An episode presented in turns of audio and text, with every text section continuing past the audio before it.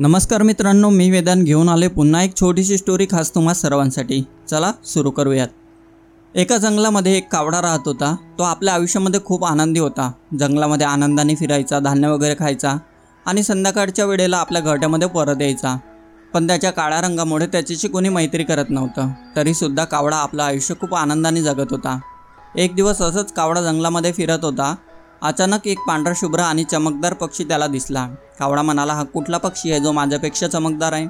कावडा त्या सुंदर पक्षीला बघून थोडा अस्वस्थ झाला. नंतर कावडा त्या पक्षीकडे गेला आणि त्याला म्हणाला तुझं नाव काय आहे?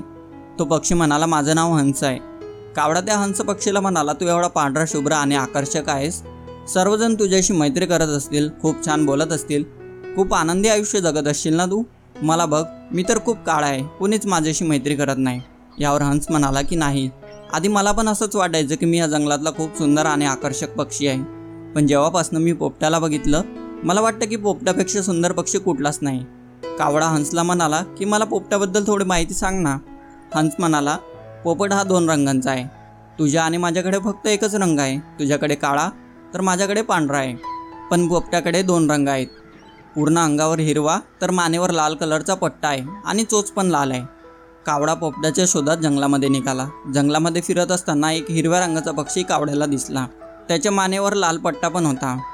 कावडा त्या पक्षीकडे गेला आणि त्याला म्हणाला तुझंच नाव पोपट आहे ना?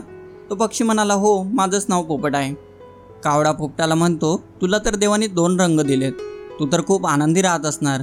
मस्त हिरवगार शरीर आहे तुझं आणि गड्यामध्ये मस्तपैकी लाल पट्टा पण आहे. खूप छान वाटत असेल ना तुला आयुष्य जगायला? पोपट म्हणाला नाही. आधी मला पण असंच वाटायचं.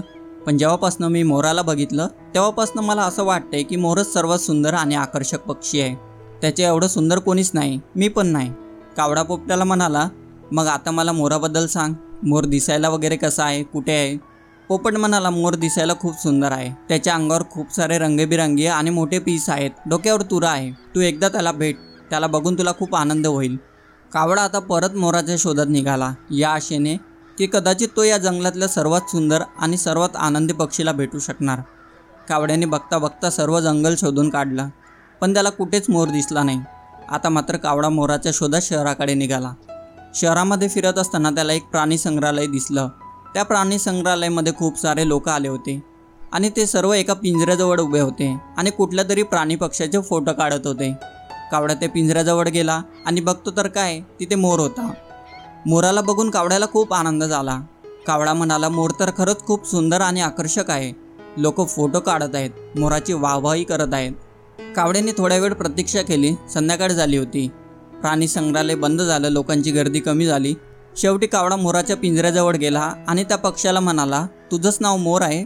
तो पक्षी म्हणाला हो माझंच नाव मोर आहे.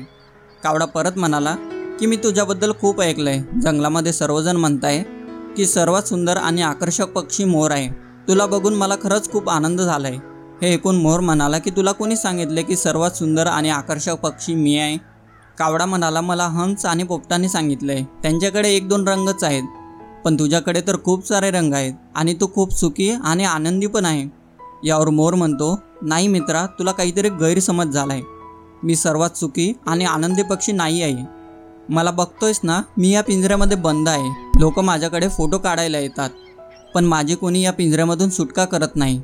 तू स्वतःलाच बघ तू वाटेल तिथे जाऊ शकतोस. मनाला वाटेल ते करू शकतोस. तुला थांबवणारं कोणी नाही.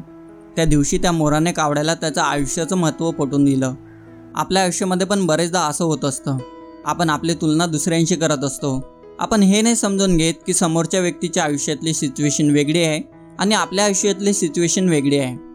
आपण जोपर्यंत स्वतःला दुसऱ्यांशी कंपेअर करणं सोडत नाही तोवर आपण आपल्या आयुष्यात काहीच चांगलं करू शकणार नाही. आणि सतत दुःखी होत राहणार. आणि वेदांना हे सांगायचं आहे की आपल्याला होणाऱ्या दुःखाचं आणि निराशेचं सर्वात मोठं कारण आहे कंपेअर करणं. ज्या दिवशी आपण आपली तुलना दुसऱ्यांशी करणं सोडून देऊ तो दिवस आपल्या आयुष्यातील सर्वात सुंदर दिवस असेल.